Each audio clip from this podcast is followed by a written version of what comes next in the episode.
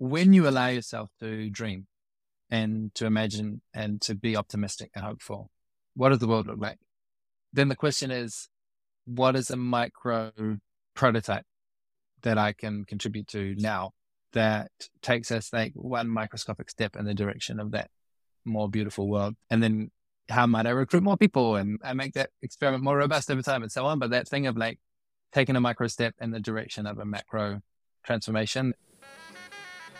This is Audience of One, and I'm your host, Spencer Kier. This podcast is a venue and excuse for me to explore my curiosity through combos leading thinkers and builders. My guest today is Rich Bartlett. Rich helps people grow high trust communities and decentralized organizations. He's the co founder of tech co op Loomio, community building network Microsolidarity, management consultancy The Hum, and director of the social impact collective Enspiral. We talk about microsolidarity, belonging, being optimistic and pessimistic about the future, increasing agency, committing, and identifying what you're good at. Please enjoy. Why do we need microsolidarity? What what is wrong with uh, you know the the current organizational structure or norms um, that microsolidarity seek, seeks to solve? I think that a lot of people don't enjoy modern life. I think that I think there's a lot of people that are um, suffering from a feeling of isolation and meaninglessness, and it doesn't have to be that way. And and like that that in my own life story and people that I've encountered through my travels, it seems like there are people that are kind of playing a different game that they're much more fulfilled, much more generous, much more agentic, you know, much more able to make choices about mm-hmm. their life um, than others. And I, I don't think it's because they're special people or they've got some inherent qualities that other people don't have. Like I don't have this idea that they're like these kind of like uber special people. And I, I, I think it's like they've made choices or they've found themselves in contexts which really create the conditions for flourishing. And I don't have good examples of hierarchical organizations that create the conditions for flourishing. They can create the conditions for like productivity and effectiveness and reliability mm. and some things like that. Um, but they often seem to do it at the expense of our humanity. You know, it's like the way that it's, it, it, my, one of my friends calls it box life. Like you, you're supposed to put, you've, you've got to force yourself into a box, like play this role um, and then mm-hmm. and then you'll be a good cog in the machine. And and that it's yeah, it's a for not for everyone, but for a lot of us, especially a younger generation. I think the younger people that I talk to, it's kind of dehumanizing to to um, try and submit yourself to that process. And I think hierarchies are, in a sense, they can be. They don't have to be this way, but they often tend to be kind of like anti-developmental. So so they reward people for being a sort of reliable unit that kind of stays the same. Um, and encu- like you're encouraged to. I, I, I think about it sometimes in terms of so maybe you've heard this framing like that you can either be in a relationship between adults, and adult to adult relationship, or a parent child relationship. And most mm-hmm. hierarchies are structured around a parent child dynamic where the parents are the people who are super empowered, they get to call the shots. And then everyone else, basically, they're treated like children. They're treated like mm-hmm. second class citizens. They have much less power, much less freedom. And that I think we, because we literally were children at some point, because we literally did have parents or caregivers, we kind of know how to play that game. And it's like when you're saying it's natural, like it is familiar. We've, we have done that. And so it's easy for people to, to step into that role and do what's expected of them.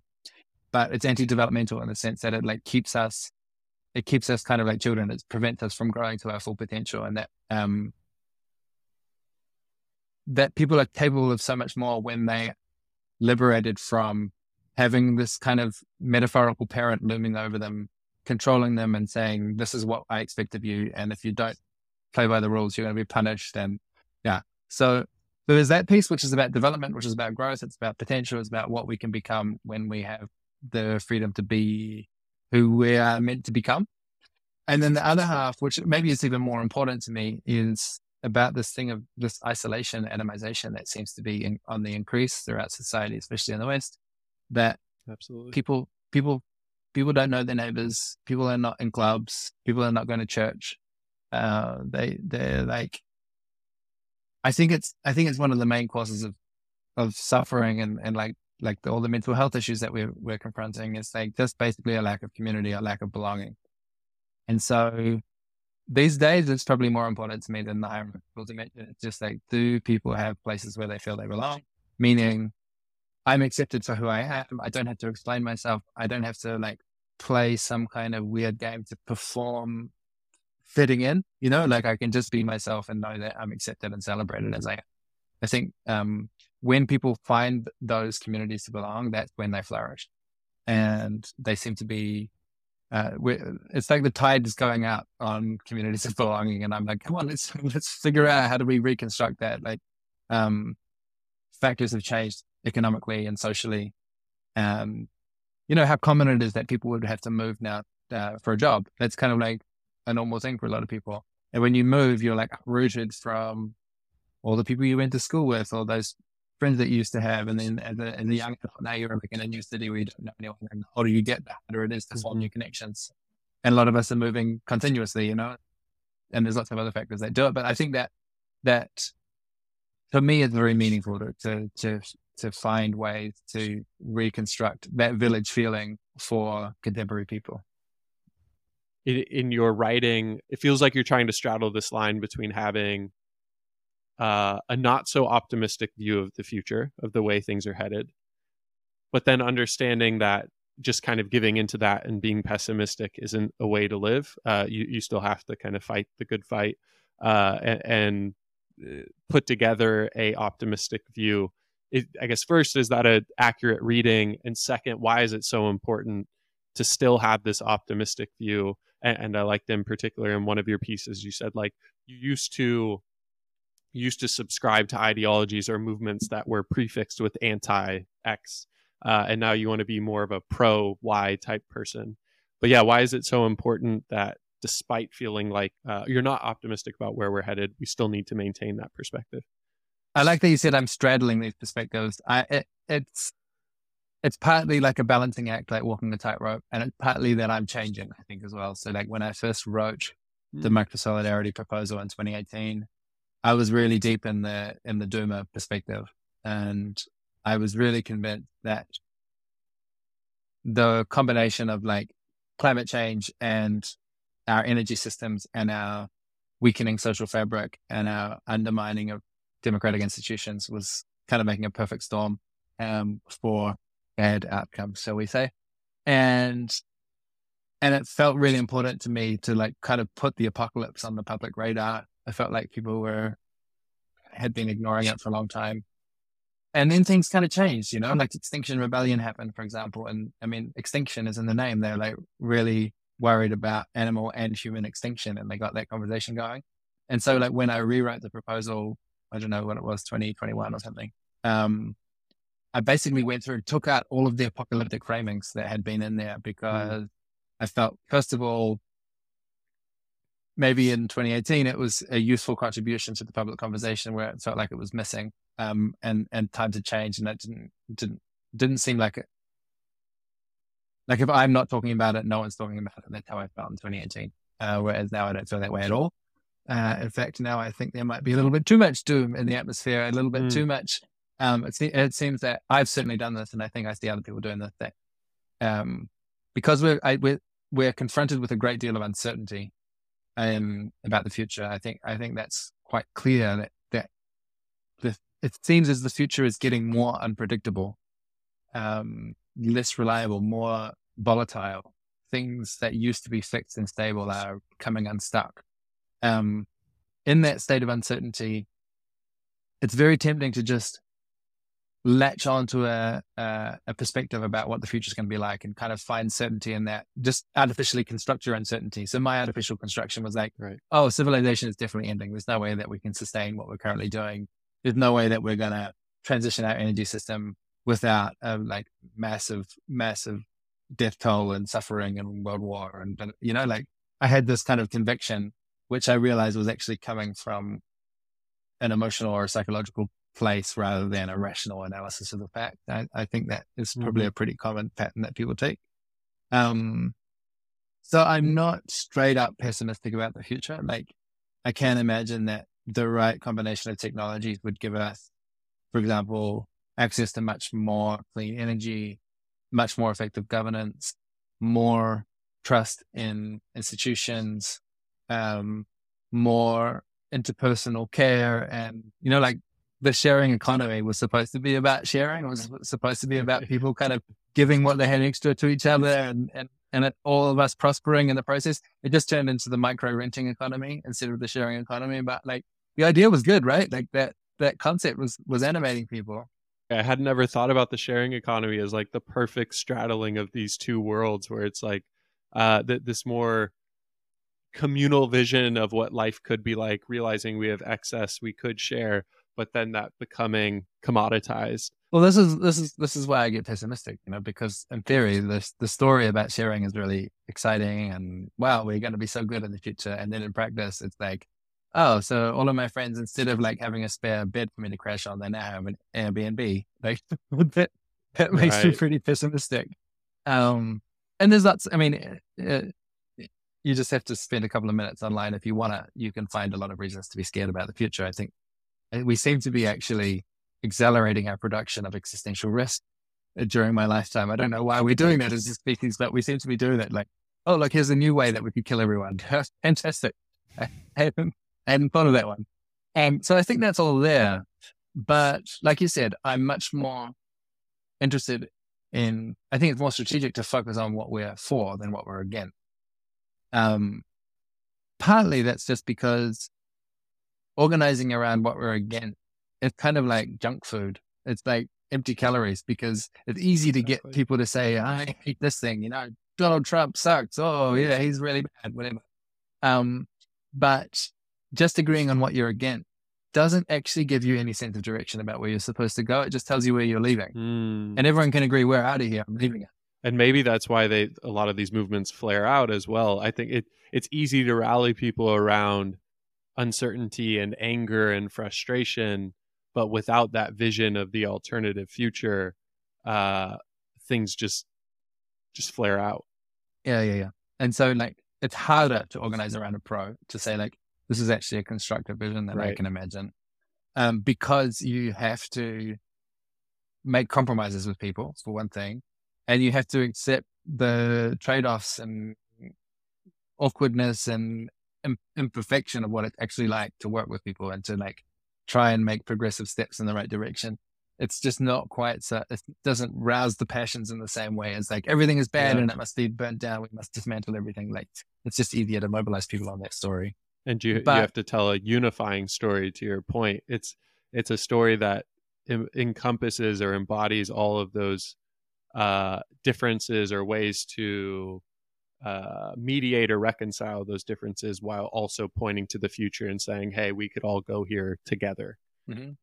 And I think having these kind of orienting stories has has mobilized like when I said when when I look through history and I see that we've like we've tried to do the positive collaboration thing and then occasionally we fall back into this domination mode. I think it's the it's the stories that really help us do the cooperation. Um, you know, like for all of its shortcomings, religion right. has really increased cooperation between people that share that religion. Like if you, uh, uh, mm-hmm. if you, a few hundred years ago were traveling from one country to another, uh, you're a foreigner, but you identify as a Christian in a Christian village. Like they're going to take care of you. You're going to, you can expect to be t- like that. You've got some rights, you know, like that, that, that's a way of extending our shared identity much beyond the tribal boundary. Um, so we definitely need, need those kind of stories to orient us. Um, and it's hard. And the thing is, like I said, that the, the, the anti organization is always these short term flare ups. And so they're kind of attention grabbing when they happen, but they often don't really add up to much in the long term. And by contrast, having a positive orientation, if it's a good one, if you actually put in mm-hmm. some deep thought and collaboration and built something that makes a lot of sense. I think it's possible to not just for me to commit my whole life to it, to a particular purpose, but for multiple generations to commit their life to that purpose. You know, this sort of like cathedral thinking.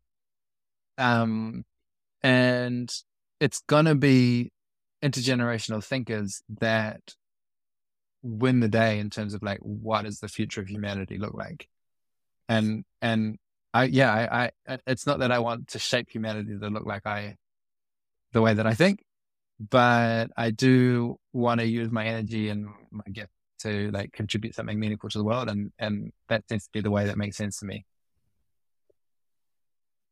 i'm just doing what feels funnest you know like this is just the this just feels like a satisfying and fun way to live that's really the answer. That's that's what it seems like. It it ultimately comes back around to. I think people uh, over rationalize it. Of course, it, it's always this dualistic thing of like, yeah, I'm doing this for some greater purpose, but also just because it's fun. I find meaning and purpose in it, um, and that I think we've moved away from that being just like a satisfying and okay answer. Um, there so I I think you have a you have like a fundamentally good view on like the natural state of humans. Uh, you you think we're we're good, well intentioned people. It, and correct me if I'm wrong there. Um, okay, well, well, let's start there then, because I think I was I was inferring that was the case. You earlier you said something to the tune of like you think people have, um, and and maybe I'm using people holistically mm. too loosely. Mm. Maybe it's a subset mm. of people, but there are people out there who want to uh, give and be more generative and pro-social and positive sum. Um, but whether it's systems or you know particular bad apples that have a a asymmetric um, amount of control on the world that, they have to like suppress those emotions or fit into mm. this box. Mm. Um, so it, am I reading into that it's not yeah it's maybe there's just more to the story than that. Like that i think that our, yeah, gener- our, our, our genetic our genetic inheritance and our evolutionary you know, our cultural evolution as well as our biological evolution includes we're we're both the lion and the lamb you know we're both. We're like mm. we are apex predator capable of brutality and we are mammals. We're social beings. Like we are only we were only really happy in connection with other people like that in this in any kind of sustained way. Like that's absolutely necessary to our functioning um, as individuals is to be part of collectives. And so like we've got both of it, both aspects in us, and we can, I think, the way that we choose to organize kind of reinforces one tendency or the other. And it happens to be that in our contemporary world, um, most of the schools many of the families, most of the workplaces reinforce the structure of there's a small number of people who are super empowered. They have extra responsibility. Everyone else is kind of playing as, like I say, second class. Uh, less is expected of them. Um, and that, that is like the root of this dominator attitude. And that it doesn't have to be that way. That like when you go to alternative school, um, families that are organized. I mean, you can see this in cultures, right? Like if you visit a family in the Netherlands versus in Texas, for example, you're more likely to see in the Netherlands a much more uh, egalitarian way of relating between the family members. We can do things differently and, and, and enhance different traits. Um, but I don't take it for granted that like if, if people were just left in their natural state, that'll be nice to each other. Like I don't I don't think it's as straightforward as that, but that we can do both. And that to me, it seems really meaningful to figure out how do we really scale that cooperative egalitarian instinct. Um, what kind of support structures do we need in place to make that resilient against resource shortages or like xenophobia or like, yeah, the guy looks different to me. And so like, I, it feels justified to dehumanize them. Like, how do we, how do we compensate for those kind of tendencies? Got it. Okay.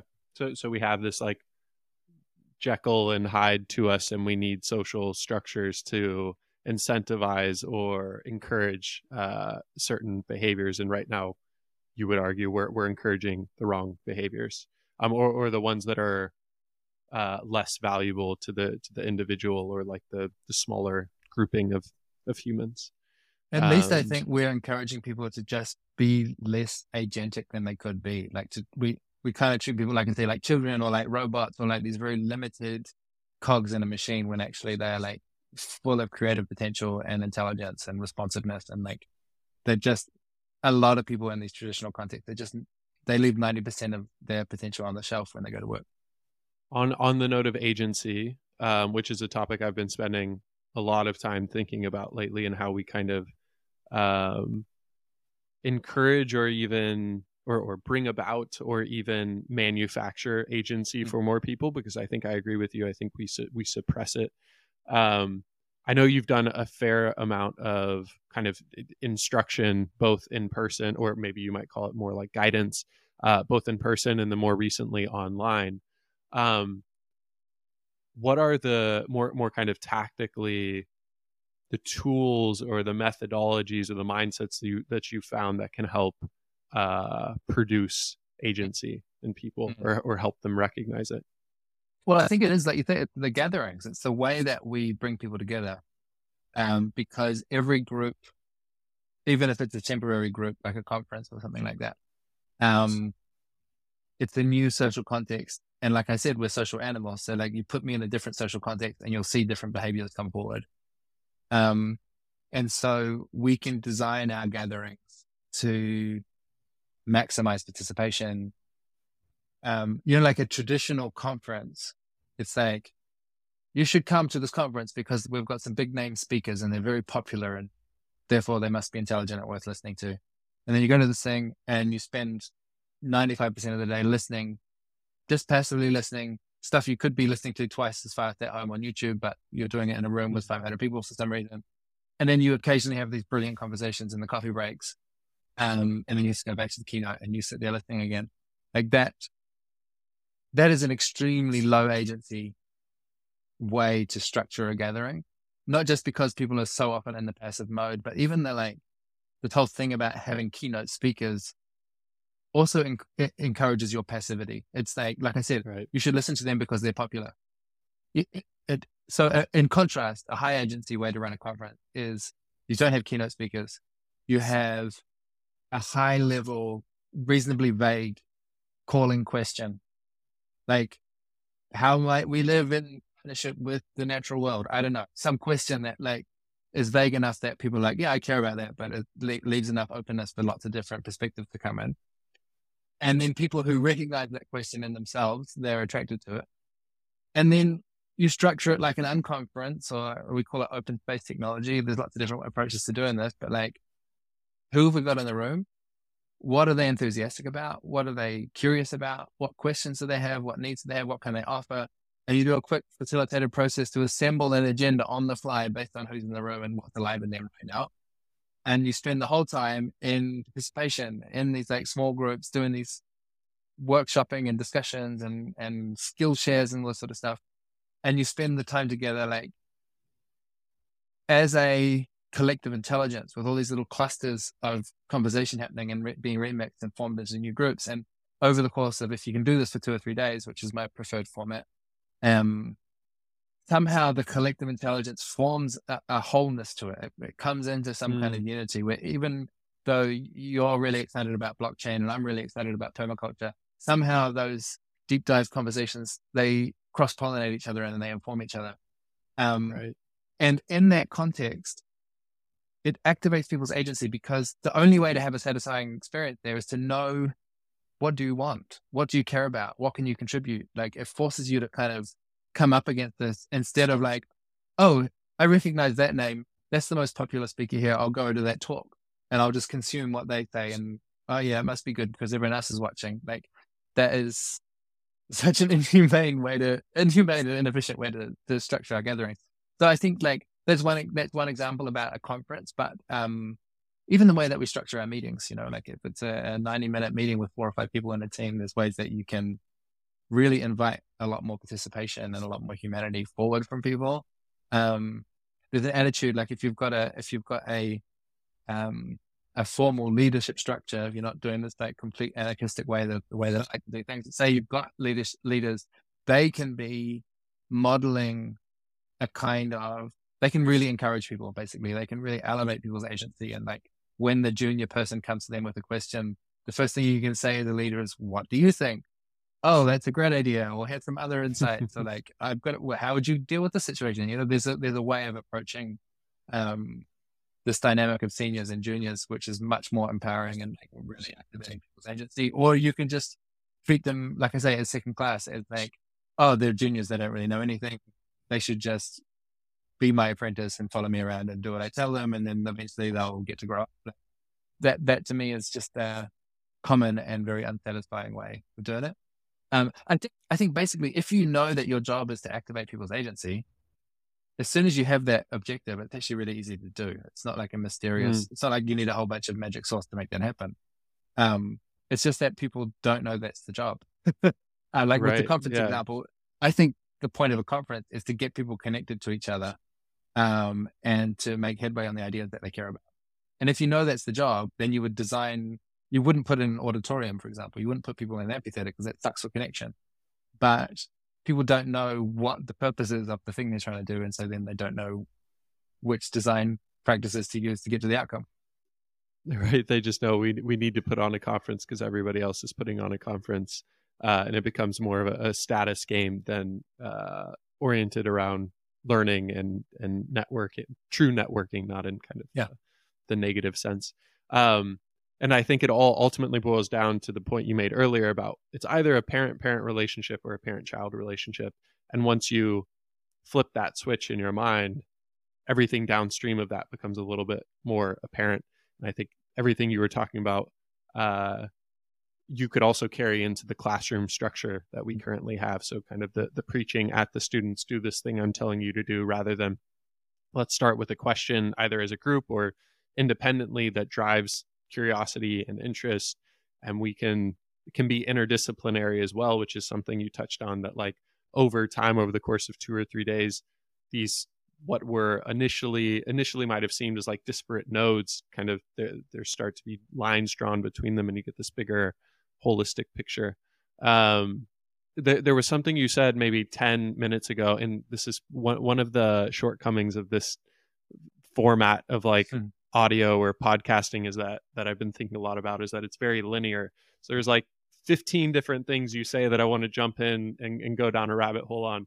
So I have to I have to circle back to them if I really care about them. Um, but you said, uh, and and you also wrote this in your initial micro solidarity write up, uh, was that you felt like this was a thing that you were you were willing to commit seven plus years of your your life to um, and this idea of commitment and focus and long term long term thinking is also something I've been spending a lot of time thinking about and having conversations with folks about. Um, and it's something I, I've struggled with. I don't. I think I've maybe found a few things that I could do that with, but haven't felt compelled yet to do it. Okay. So I'm wondering what the um what like the felt experience was or or the conditions that made you say okay this is it. This is the thing like i want to spend a significant period of my my life on yeah i love this question. Um i did feel it. That's why i wrote it because i was like i had a really strong intuitive sense that i know that this is going to be a long term thing for me.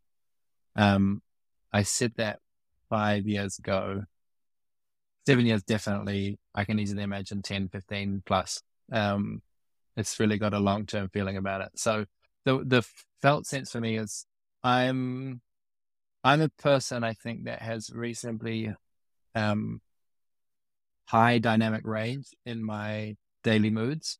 Um, that if I was that kind of person, I might. Uh, I'm the kind of person that could potentially be diagnosed as bipolar. I think if if I was interested in getting diagnoses, um, that I can have really intense creative, enthusiastic, don't need to sleep, manic, like ideas coming out of my fingertips. And then really depressive, hopeless, low, can't move, you know.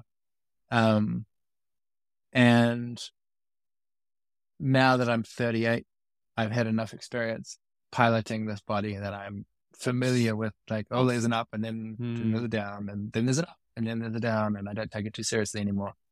And and it and it's been my experience that the magnitude of the highs tends to match the magnitude of the lows. Um, so for a big part of my late adolescent, I just tried to minimize and say like, I'll just try and clamp down and not. I'll be kind of numb, you know. I just won't have intense feelings either way. Uh, and that was a survival strategy, but it was didn't add up to a very meaningful existence. Um, and then yeah, I've found over the years like a, a more happy medium where like I still got these cycles of ups and downs. And I just know to tap the brakes a little bit when I'm getting high. You know, like um, for example, these days I would never work beyond 10 p.m. Even though I'm like just so excited about what I'm doing. I just know that actually it's better for me to close the lid on the laptop to like wind down and, and not give into that. So I give you all this background to say I'm familiar with cycles. Um, and as I was writing up the micro solidarity proposal, I knew that this had an intensity about it that wasn't just a like flash in the pan. Next month I'm going to be low again, and I'll have moved on to something else. It's like I know that this is this is this is more like a like a locomotive than a little paper dart. You know, like there's a lot of momentum here. Um, and I just felt that coming through, and so like, and and also by naming it out loud, it's kind of a magic spell that makes it more likely to come true as well. You know, it's this kind of like public statement. Um, and it helped as well to have a sense of how do I explain it? I didn't write that by myself. Like I'm the author. I wrote, I typed all the words in but um, the reason that it went kind of viral, you know, that it was that I wrote it and a lot of people responded to it was because I was writing it from a position of empathy with a lot of people in the world that I know, and it, and it was built on top of many conversations. And so, if I was off on my own weird trip, um, inventing something completely unconventional that no one could recognize, I don't think I'd be able to put sustained energy into it. But because I had confirmation that I have a role to play in a larger system, and by publishing that post, I got the confirmation like, oh, my job is to give names to things and to be a kind of Schelling point to help coordinate the people who already have shared values and are already walking in this direction, but I can just help them be a little bit more effective and find each other and, and maybe mobilize some resources together and stuff like that. Um, having that sense of like, I have a place, I have a role to play, um, really activate kind of long-term commitment that like, I don't know another way to do that. I couldn't imagine kind of sorting that from my own like inner conviction as an individual. Like I need that solidarity. Um, and, and I, you know, I, I keep feeling my wedding ring on my finger as I'm talking about commitment too. Like there's mm. some, some I don't know, it almost feels countercultural these days to commit to things, to to like um to say I'm not I'm not going anywhere. Like this is my this is my oath. This is my pledge. Like I'm really in it for the long haul. And it's been so fruitful for me to make commitment, like to my wife, but to yeah, to the to the purpose that I'm focused on, like that it kind of simplifies things. To it, it's like um to me, commitment is like closing the door on some very irritating neighbors. in a weird way. It's like I'm closing the door to a bunch of options, but those options are like constantly stressing me out and like yeah, making me reconsider things and just to say no, I've actually thought this through well enough that I can put all those thoughts to bed and just like focus on what's mine to do. Um, it's an incredible luxury, and I, and if I knew how to support people into that long term commitment, um, I would I would love to do that the trouble I've had is that I'm I'm also married. Uh, I've been with my first my my girlfriend and now my wife for going on 14 years now. And so I, I like in in this relational area of life, I was able to quickly and easy or not. She wouldn't say quickly. We, we were together for a while before I proposed, but uh, I, I was able to make that commitment um, and have seen the fruits of it as well. And yet, I'm not able to kind of translate or transpose that same mindset into this um, this other area of life that is an amalgamation of like career, creativity, mm-hmm. um, fulfillment in a work sense. So still working through that. Yeah. So there's, I think there's a point that I, I want to get at here. And I don't know if this is advice for you or if it's just something that I recognize in other people, but, um, I want to emphasize the feedback part of that story that like most people don't know what they're really good at. Um, most of us actually have get attached to a, a, personality of like, I'm the best at this thing and you're completely wrong. right. Um, and, and it's so helpful to get feedback from other people who know you about like really what are my gifts, what are my talents, what's my contribution here. So like the way that you said that I um, took the words out of your mouth. That's a compliment that I've received many times. And that's something that I know that I have a gift to contribute is that I help people give mm-hmm. words to things. And so I wonder, like, what are the compliments that, that have really landed for you or like people's appreciation or recognition of you that like, this is something that you are uniquely, distinctively, um, that you have this like effortless way of contributing. This is one of your talents. And like, maybe you've already got it, but this is maybe advice for listeners then that like having other people help you construct what is your vocation, like what is your distinctive contribution, yeah. I think really helps find the commitment because it's like validated by this whole network. It's not just your own weird, distorted personality, my own weird, distorted personality. yeah, I like I like the terms effortless and, and kind of externally validated. Um, that that can carry a lot of baggage, but I think in the sense that, and I was I was having basically the same conversation with David Perell on one of my early ep- earlier episodes, and the the word I use to describe kind of our inability to understand what it is we're good at is it's almost it's imperceptible to us like it's just our natural way of being so it's hard for us to be so self-aware or uh, almost sitting outside of ourselves to be able to say that's the thing that i'm good at that other people um, to, to also use naval's phrase like feels like play to me and work to other people. Um, and and so i haven't i haven't found that yet so it's great advice and i i tweeted the other day uh, it's really fucking hard to to find that thing you're good at. Um, but i think once you do it clicks and and maybe that is where the the commitment is born out of is kind of this intersection of um, maybe I'm starting to reconstruct Ikigai, but uh, is born out of like understanding this is the thing I'm good at and that people are asking me for, um, and and can deliver value to myself in the world. When it's working really well, this is what a micro solidarity gathering does, because it is so participatory and lightly structured. Um, your role in the group makes itself clear. You kind of discover like, oh, I'm this organ in the organism. I'm this is my contribution. Mm. Like I'm the one who like takes really brilliant photographs that like helps helps us remember this thing, or I'm the one that tells the stories, or I'm the one that like is always bringing us back to the science when we're getting carried away with our imaginations, or you know, like that you discover that with the right group context that that it becomes obvious and everyone can point it out and see like, ah, oh, Spencer's not here. Yeah. We're really lacking the Spencer shaped talent, you know? Yeah, and that's a, a meta commentary on why you're working on what you're working on and how uh, in in your writing you you uh, a few times said that fellowship and belonging are at least part of, if not entirely, the solution to this meaning crisis. Um, and so you're kind of you're working on solving this problem and have also found that value in your own life and in the work you're doing. I do have a final question that I ask every listener or I ask every guest, which is uh, what's one question you'd leave me and listeners with whether to think about or to act on? I mean, my question at the moment is how do we scale cooperation? I think that my question, though, I don't think that's a question for the listeners. Um, I think the question for the listeners is actually this. So, when you allow yourself to dream and to imagine and to be optimistic and hopeful, um, what does the world look like?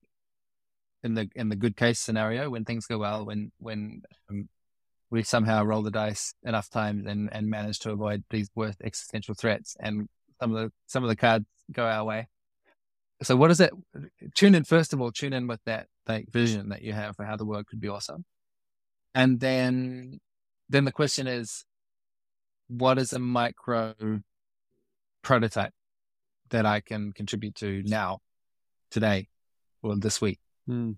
that takes us like one microscopic step in the direction of that more beautiful world that like lives in my imagination. Like how, how can I test my idealism and my passion and, and my vision uh, with a real world prototype at the micro scale and and and then how might I recruit more people and like how might I make that experiment more robust over time and so on. But that thing of like taking a micro step in the direction of a macro transformation that that has been a question that has motivated me for a very long time.